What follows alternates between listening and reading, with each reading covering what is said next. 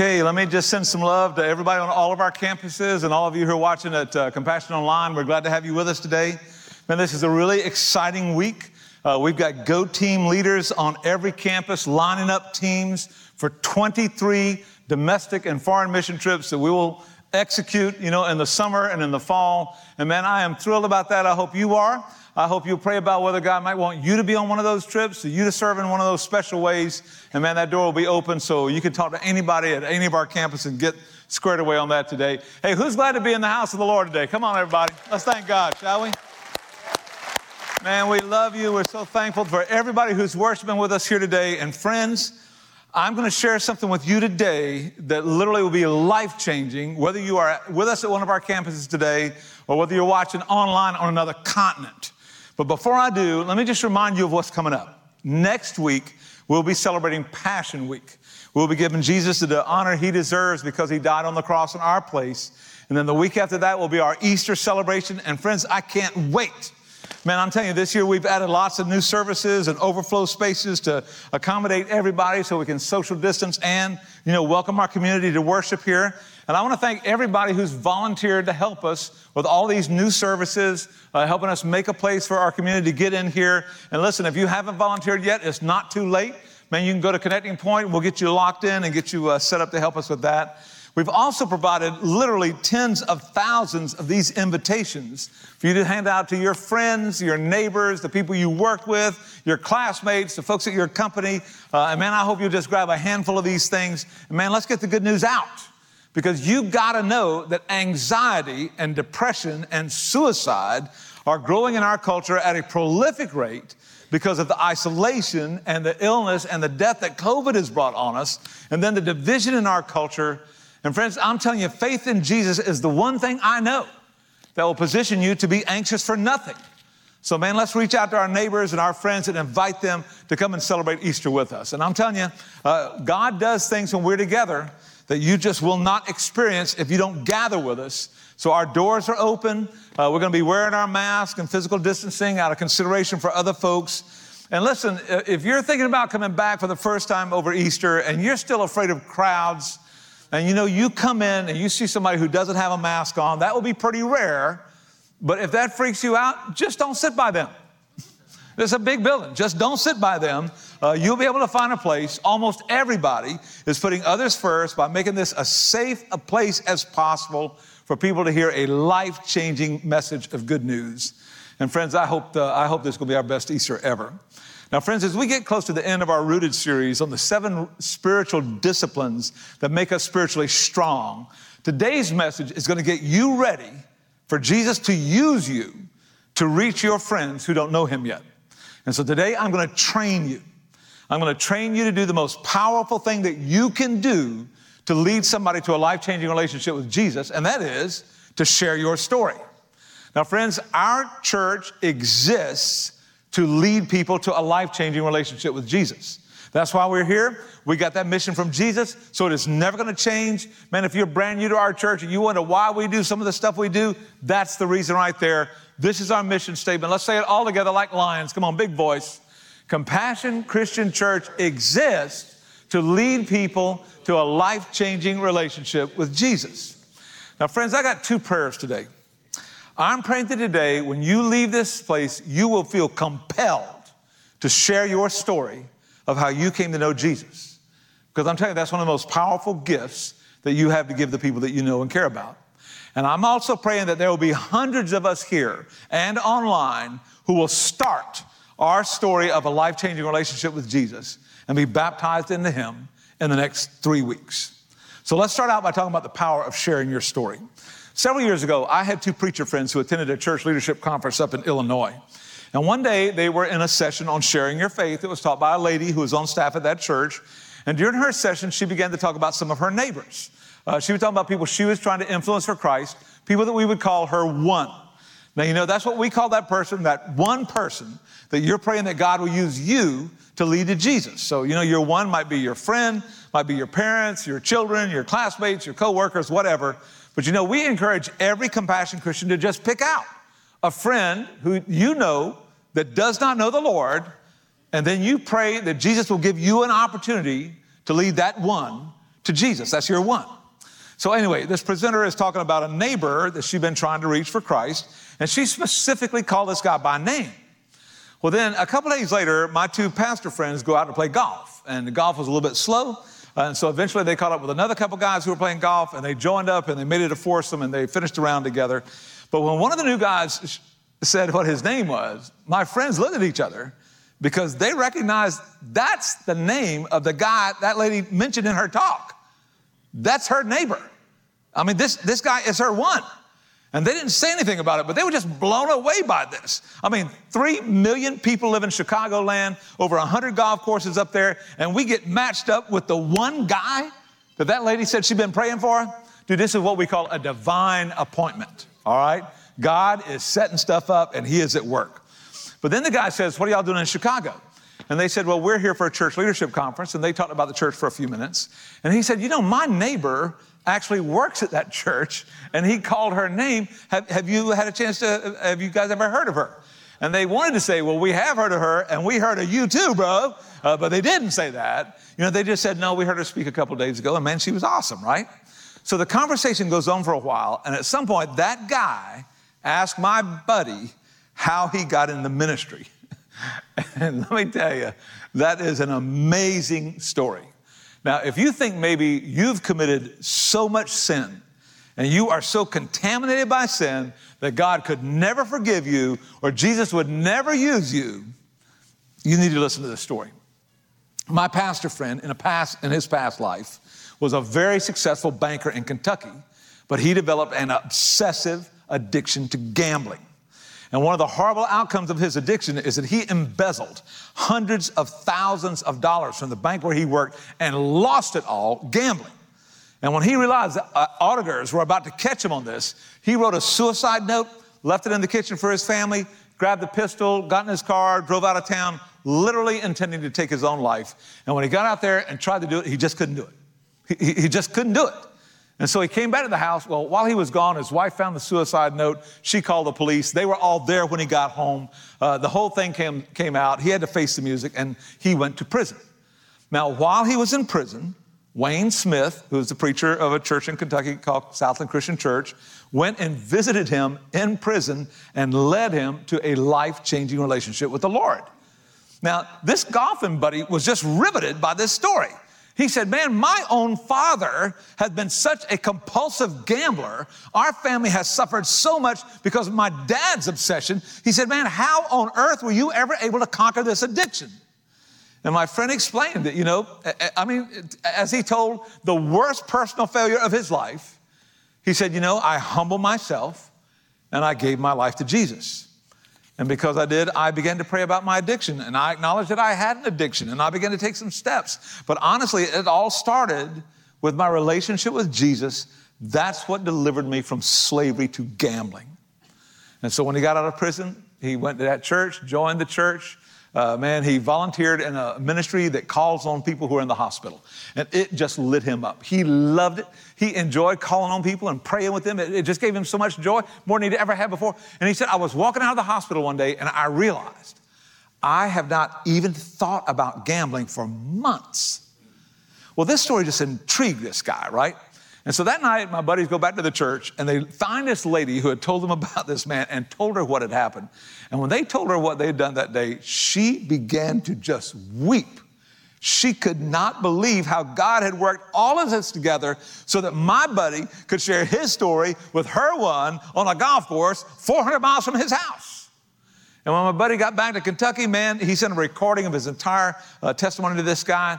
And a few weeks later, the lady reached out to him and said, You know what? My neighbor gave his life to Christ and was baptized into Christ today. Anybody want to praise the Lord? Man, awesome, awesome, awesome, right? Now, friends, I say all that to say this you will never know how God can use your story to win somebody to Jesus unless you share it. You got to share your story.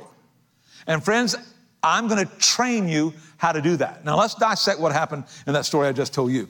This guy's neighbor, pastor, planted a seed in his mind and in his heart. And then her prayers for her one, along with the prayers of other people, provided the power. And then my friend shared the most embarrassing part of his story. And who would have guessed that he was the one person this neighbor could relate to? And God used that story to lead him to a life changing relationship with Jesus. But the point here is there's something very compelling about your story. And it doesn't matter how embarrassing it is, or it doesn't matter how bland you think it is. Friends, your story has a unique power that God can use. And let me tell you why. Your story is powerful because people can see the difference Jesus made in your life is real. And that is very difficult to refute. Now, you know, people can take pot shots at organized religion all day long. People can bash big churches, happens every day. People can even point out your failures and your mistakes. But man, when you humbly share how much, how much difference knowing Jesus has made for you, dude, if you're real, I'm not talking about perfect now, but if you're real, your faith is real, your life change story is very difficult to dismiss and it plants a seed that God can use sometimes years later to save somebody, and sometimes, bam, immediately. You know, we had a, uh, I had a conversation with a soldier last week who told me that he found Jesus at our church. And when he did, he talked to his commanding officer about coming to our church for his baptism.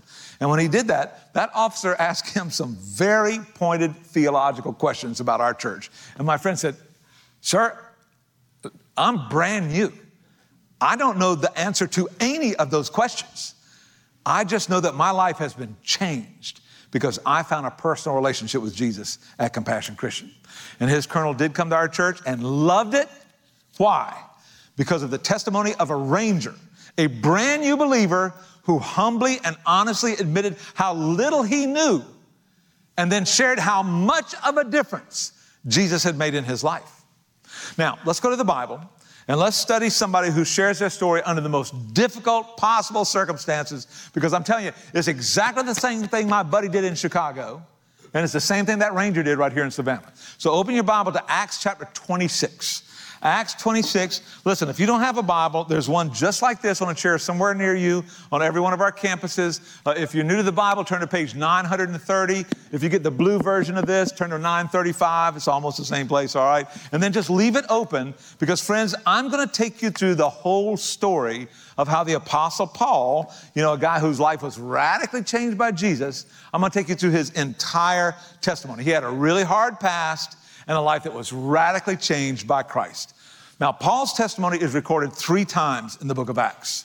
His testimony is in Acts chapter 9, and in Acts chapter 22, and in Acts chapter 26. And friends, he customizes his story to fit the unique opportunity every time.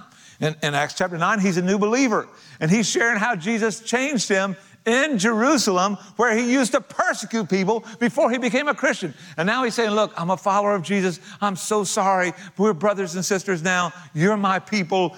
Please believe this. And then in Acts chapter 22, he is sharing his story in handcuffs. I mean, in front of a hostile crowd of Jewish enemies that hate him because they don't like what he believes. And yet he shares his testimony, hoping he'll be able to lead them to Jesus. And then in Acts chapter 26, He's been in prison for over a year because of his faith, and he is talking to the most powerful man in Israel, hoping he can speak truth to power in a life changing way. And he is literally going to try to lead the man who put him in prison to Christ. Paul's a cowboy, y'all. I'm telling you, he's a cowboy, man. And he's going to customize his story for each audience he ever meets. But essentially, he tells exactly the same story all three times. And friends, if you are a follower of Jesus, you should learn from his example and prepare to follow it. Prepare to follow it, okay? So in Acts chapter 26, Paul's been in prison because of his faith. He's now appearing before King Agrippa. Everybody say Agrippa. Agrippa. Agrippa comes from a royal family that is famous for the abuse of power. His great grandfather was Herod the Great, who literally killed every baby under two years of age around Bethlehem when Jesus was born, trying to assassinate the Lord Jesus. His grandfather was Herod, who had John the Baptist beheaded at the end of a drunken party to impress some dancing girl. His daddy was Herod Agrippa I, who had the apostle James beheaded, just pandering to the enemies of the church, making James the first of the 12 apostles who died a martyr's death right after Paul got saved. And then this guy, this guy, Agrippa, he's a political puppet for the Roman Empire. And he knows if he doesn't pay off those folks who put him in power, he will lose his power, which makes him a dangerous man. I mean, somebody Paul better not take lightly. So just think about this. Paul is face to face with the most powerful man in Israel, and he has an opportunity to negotiate his release from prison or to try to lead this guy to Christ. Now, watch what happens next, because this guy's gutsy. And friends, I think that we can learn from Paul, you know, three moves that every one of us can make as we try to share our story with other folks. Paul starts out in this story by building a bridge. He just starts out by building a bridge. Man, Paul does not assume that you will ever lead anybody to Christ without building a bridge first. Now, it can happen, but I tell you, it would be very rare. So look at what he does in verse 1. Then Agrippa said to Paul, You have permission to speak for yourself. And Paul motioned with his hand and began his defense. He says, King Agrippa, I consider myself fortunate to stand before you today and make my defense against all of the accusations of the Jews, and especially so because you are well acquainted with all the Jewish customs and the Jewish controversies. Therefore, I beg you to listen to me patiently. Now, friends, look at how gracious Paul is to the politician who has allowed him to languish in prison unfairly for over a year. But at the same time, look at how intentional he is in this conversation. And Paul starts out by building a bridge with respect.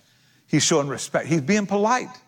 Now, you know, in our day, some people feel like it's a personal right to be as nasty and denigrating to anybody you disagree with, as nasty as you want to be, especially if they're in politics.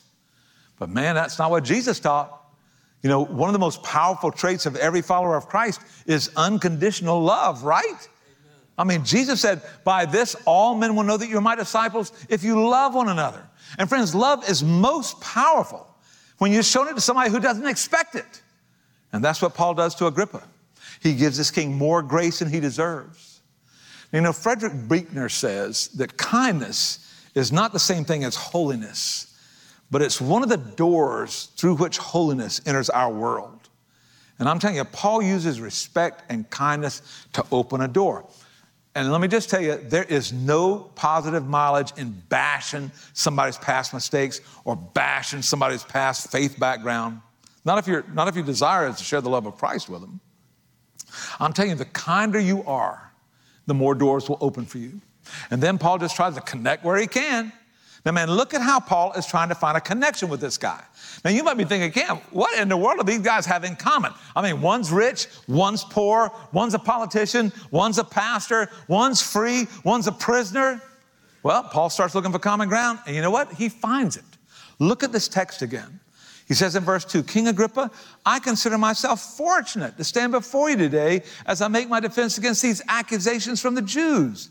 And especially so because I know you are well acquainted with all the Jewish customs and the controversies they create. Paul says, I'm fortunate. You know what that word means? Blessed. Why does he think he's blessed? Well, because Agrippa is Jewish and he understands that Jewish background. And so Paul can say, Now, you know, King Agrippa, we both know that our people have been looking for a Messiah for a long time. I mean, look at verse six. And now it is because of my hope and what God has promised our fathers that I am on trial today. King, it is because of this hope that the Jewish people are accusing me. I mean, why should anybody consider it incredible that God raises the dead? What, what's he doing? He's saying, King Agrippa, you're smart. You understand the controversy that got me arrested. I think our Messiah has come. And he was crucified by the Romans and rose from the dead on the third day. And his name is Jesus. And everybody in Jerusalem is talking about it. But these people who had me arrested, they don't want to hear about that. And Your Majesty, you and I both know how quick these Jewish leaders are to just try to cancel anybody who disagrees with them. And so, friends, he's not just flattering this man, Paul's trying to build rapport He's trying to break down barriers.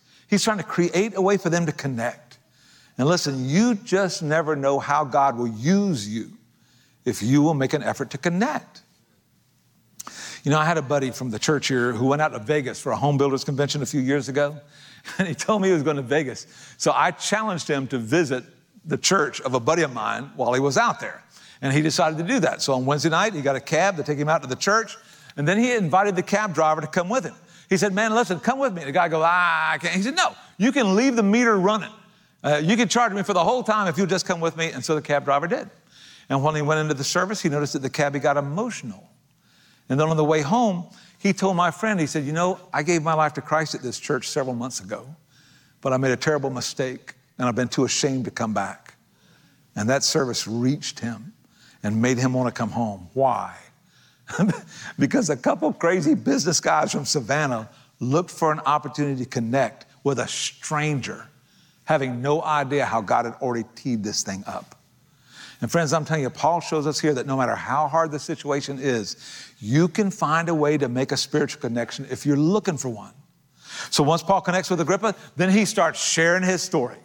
Now, friends, Paul is going to put on a clinic for us about how to share our story, and we can learn from his example. The first thing Paul does is talk about how life was before I met Jesus. Let's talk about, let's say this all together. Y'all ready? Here we go. How life was before I met Jesus. That's part one of your story. Now, Paul's going to talk about the BC part of his life before he had a relationship with Christ. Look at verse 9. He says, King Agrippa, dude, I used to be just like the guys who locked me up. I too was convinced that I ought to do all that was possible to oppose the name of Jesus of Nazareth. And that is just what I did in Jerusalem. Man, I, on the authority of the chief priest, I put many of the saints in prison. And man, when they were put to death, I cast my vote against them. Listen, in Acts chapter 7, we read about the first Christian martyr. His name was Stephen, and Paul was right there voting that guy's death in. I mean, it was kind of an amazing thing. He said, Next slide. Next slide. Many a time, he said, I went from one synagogue to another to have them punished. Man, I tried to force these believers to blaspheme. I mean, in my obsession against them, I even went to foreign cities to persecute them. Now, don't you know, this is the most embarrassing thing in his past that he actually killed people who believe just what he believes now? That he tracked them down in Jerusalem and other cities trying to humiliate these folks? Now, this is his story. This is what his life was like before he came to Christ. He was a gangster, all right? Now, you might be thinking, Cam, dude, if I had a dramatic story like that, I'd tell it too. Maybe God would use, but I don't have that kind of story. Hey, God can use any kind of story. I met this couple at Seacoast Church in Charleston last week. Sarah and I were up in Charleston visiting my mom, and this is Robert and Kathy, okay? Uh, Robert and Kathy saw us in the parking lot at that church, slammed the brakes on, rolled the window down. Pastor Cam, we used to go to Compassion Christian. I was like, what? They said, yeah, you baptized us, man. Come sit with us. And man, we did, and we had the best time with these guys. And you know what they did? They told us their story. They told us how the army moved them here to Savannah. And then somebody invited them to compassion and how they found a, a, personal relationship with Jesus for the very first time here. Robert told me, he said, Cam, I grew up in church, man. I was an altar boy till I was nine years old, but nothing happened in here.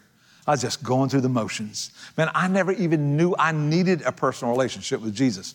But boy, when I came to compassion, I just got hit with that message over and over and over again. And then finally, Kathy and I humbled ourselves and we put our faith in Jesus, and you baptized us into Christ. And Jesus has changed everything for us. He's made so much difference in our lives. Now, they left our church in, in 2016 because the army moved them. And everywhere the army has moved them, they have made a difference for Christ in every single place. Now, think about that story. Think about his BC part of the story. He had religion, but he's just going through the motions.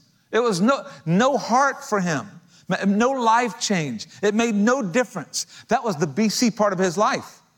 But guys, think about how many people can track with that story. I mean, dude, that's my story. And friends, I was a religious person who was just as lost as that gambling, suicidal banker or this ruthless, persecuting Pharisee. And let me tell you, lost is lost. But after Paul shares what his life was like before Christ, then he shares, hey, here's how I met Jesus. Say it with me, everybody. How I met Jesus. That's part two.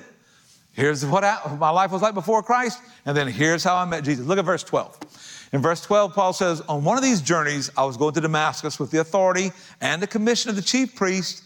And about noon, O king, as I was on the road, a bright light from heaven, brighter than the sun, was blazing all around me and my companions. And man, I heard a voice saying to me in Aramaic, Saul, Saul, why do you persecute me? It's hard for you to kick against the goads, isn't it? Now, what in the world does that mean? That means that ever since he saw Stephen die, the Holy Spirit had been on him, working on him, convicting him, drawing him, helping him see how wrong he had been. And, bro, when the Holy Spirit's on your trail, man, I'm telling you, you resist, that's tough, man. Look at verse 15. He said, Then I asked, Who are you, Lord? And the voice said, I am Jesus whom you are persecuting. Now get up, stand on your feet. I have appeared to you to appoint you as a servant and as a witness of what you have seen of me and what I'm going to show you in the future. I will rescue you from your own people and from the Gentiles. Dude, I am sending you to them to open their eyes and turn them from the darkness to light and from the power of Satan to God so that they may receive the forgiveness of sins and a place among those who are sanctified by faith in me. Bam! Listen, man, Paul came to crystal clarity on the road to Damascus for the very first time. He knew beyond the shadow of a doubt that Jesus was God. He now knew that Jesus had risen from the dead because he was talking to him on the road to Damascus years after the resurrection. And Paul suddenly realized Jesus is real. Man, I've been fighting for the wrong side all this time. And man, when Jesus became real in Paul's mind, I'm telling you, it turned his world upside down. Or maybe I should say right side up. Now, in Acts chapter 9 and in Acts chapter 22, Paul tells about how Jesus said, Okay, you go to Damascus, and I'm gonna send a man to you, and he's gonna show you how to put your faith in me, and then you're gonna be baptized into Christ. And friends, that is exactly what happened. And Paul's humble, life changing response to Jesus was obedience. It was obedience. Lord, you're the master, I'm the servant. You're the only one who can save. If you say it, I will do it. I will obey. And can I just tell you, that's how I met Jesus. Very similar. I grew up in a Christian family. I, am thankful for that. I, I went to church every week. Man, even as a little boy, I knew the Bible, I knew all the stories. I thought I was going to heaven because I went to church all the time. And because I was, you know, better than some of the other knuckleheads that I knew. And, you know, I mean, I just thought I'm good to go. And then one Wednesday night, I heard something that turned my world upside down. Somebody shared with me that there is no one righteous, not even one. What? You, you mean if you go to church, that's not good enough? That's not enough to make you right with God? No.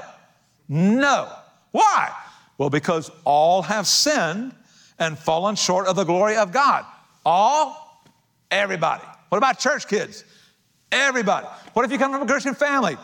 All have sinned and fallen short. What if you think you're better than average?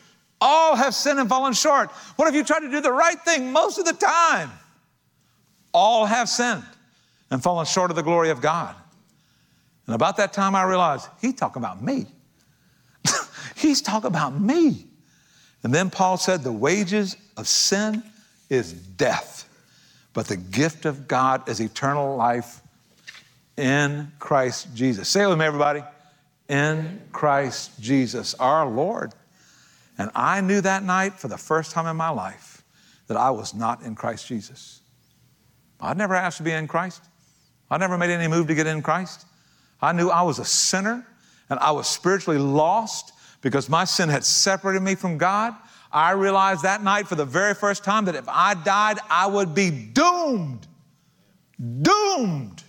Because the wages of my sin was death unless, unless I asked God for a personal relationship with Jesus who would forgive me and accept me and give me the free gift of eternal life. And so, friend, I confess my need for a Savior.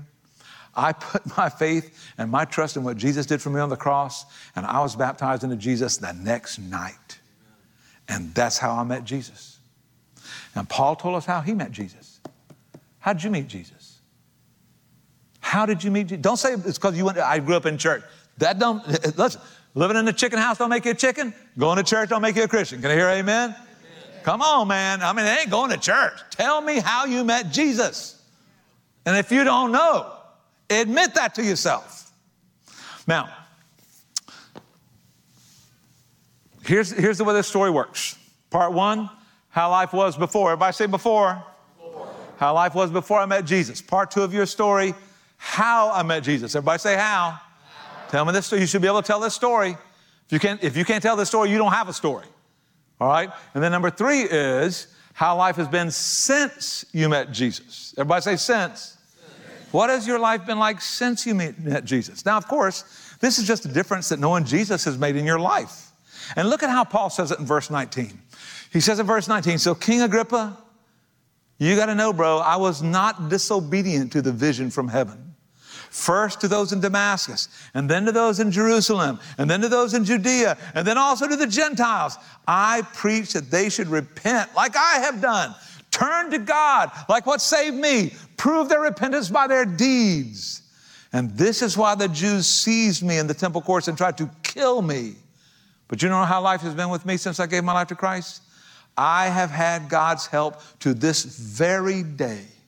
And that's why I stand here and testify to small and great alike. And Agrippa's going, What? Small and great? Did you talk about me? Yes.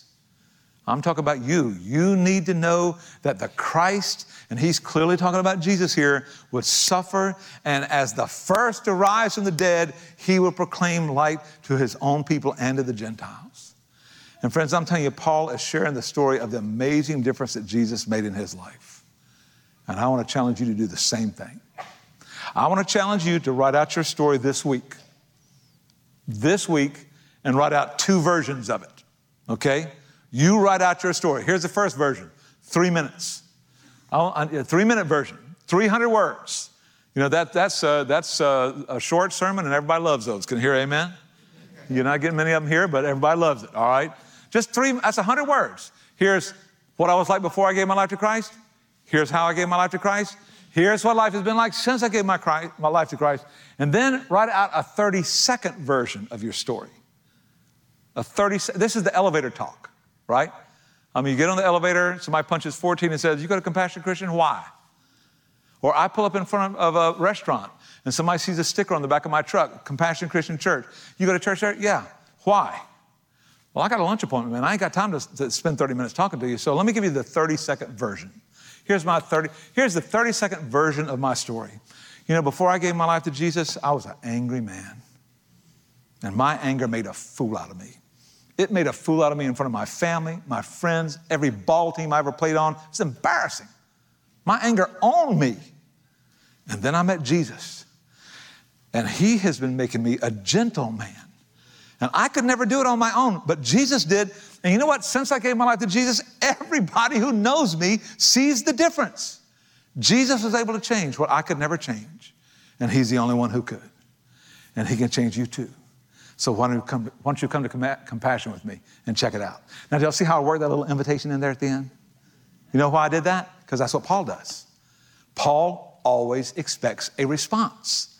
When he shares his story, he expects people to respond. Look at verse 28. In verse 28, Agrippa said to Paul, Do you think that in such a short time you could persuade me to become a Christian? And then Paul says, Short time or long, I pray that God would not only make you, but all these who are listening to me today what I am, except for these chains. And that's a follower of Jesus. Now, friends, over the next three weeks, I hope you'll pray with me for two things. Number one, pray every day that Jesus will open a door for you to share your story. If you're a follower of Jesus, you have a story. Dude, tell it. Cowboy up. Write it out. Before I was like this. Here's how I met Christ. Since then, boom, get yourself ready. Pray for the Lord to open a door and then watch what happens, man. If you step up, you'll be amazed at what God will do. And if you don't have a salvation story, pray that you will humble yourself and give your life to Jesus this Easter. Now, friends, the Sunday after Easter, we're going to have a big rooted celebration, and we're going to call it Baptisms Everywhere. Man, you know, because of this pandemic, We're going to have baptistries set up outside at every one of our campuses. And if you've never put your faith in Jesus and never been baptized into Christ, I pray that you will be baptized into Christ the week after Easter. And if you're ready sooner, dude, we can help you with that. If you're ready today, we can help you with that. Dude, talk to somebody after this service. Talk to them down front. Talk to them on the chat. Go to Connecting Point. But listen, man, half of our church is all over the place with Compassion Online, right? And friends, if you're online and you're ready to start your story, we hope you will declare your faith in Jesus wherever you are Africa, Asia, Alabama, any foreign country. You let us know on the chat, and we will coach you on how you can be baptized between now and Easter. Man, we have made an instructional video to help you out. And you can find it at compassionchristian.com slash baptism. We, we, this video will coach you through the whole process. And friends, if you're far away from, you know, Savannah or you're still fearful of crowds, please, please don't let that delay you from putting your faith in Jesus and declaring that to the world through baptism. Man, I'm praying that we'll see people baptized in hot tubs and, and swimming pools and horse troughs. And please wash those out first, all right? Or, or the ocean or, or lakes or ponds or rivers or where. Listen, you don't need a pastor to baptize you. There's not a word in the New Testament that says you need a pastor to baptize you. You can, now, if you want one, call us. We'll get one to you wherever you are. We'll do our best. But I'll tell you, a parent could baptize you, a spouse could baptize you, a Christian friend could baptize you once you've put your faith in Jesus. And man, we hope you'll fill out this form on our website so that we can connect with you and disciple you and pray for you and then we hope you will send us a picture or a video of your baptism. And dude, if you do, we will use it in our celebration week the week after Easter. Now, I know what some of y'all are thinking, Cam, this is a little different, man. This, uh, I never heard anything like this before. This is a little bit different. You know, when you start walking with the Lord, you need to get used to different. Can you hear amen? amen? Get used to it. The world is different, but the power of the gospel is not. And so for today, I'm praying that many of us will start our story or share our story so that your one can start their story. Father, thank you. Thank you for Paul's story. Thank you that he courageously shared it in a situation that could get him killed. And rather than shrink back, rather than run away, he boldly shared, Lord, what his life was like before Christ. And it was embarrassing. It had to be embarrassing for him. And then he shared how he came to know Jesus and what his life has been like ever since. And I pray, God, that everybody under the sound of my voice today will have that story and they'll familiarize themselves with it and share it so that other people can be moved by it and drawn to Christ by it. Father, we pray today that if there's anybody here who does not have a salvation story, that they will take a step today, that they will humble themselves that they will repent of that sin that has dominated their life in the past, that they will give their lives to Jesus and let the adventure begin. And this is our prayer in the strong name of Jesus. And all God's people said, Amen. Amen.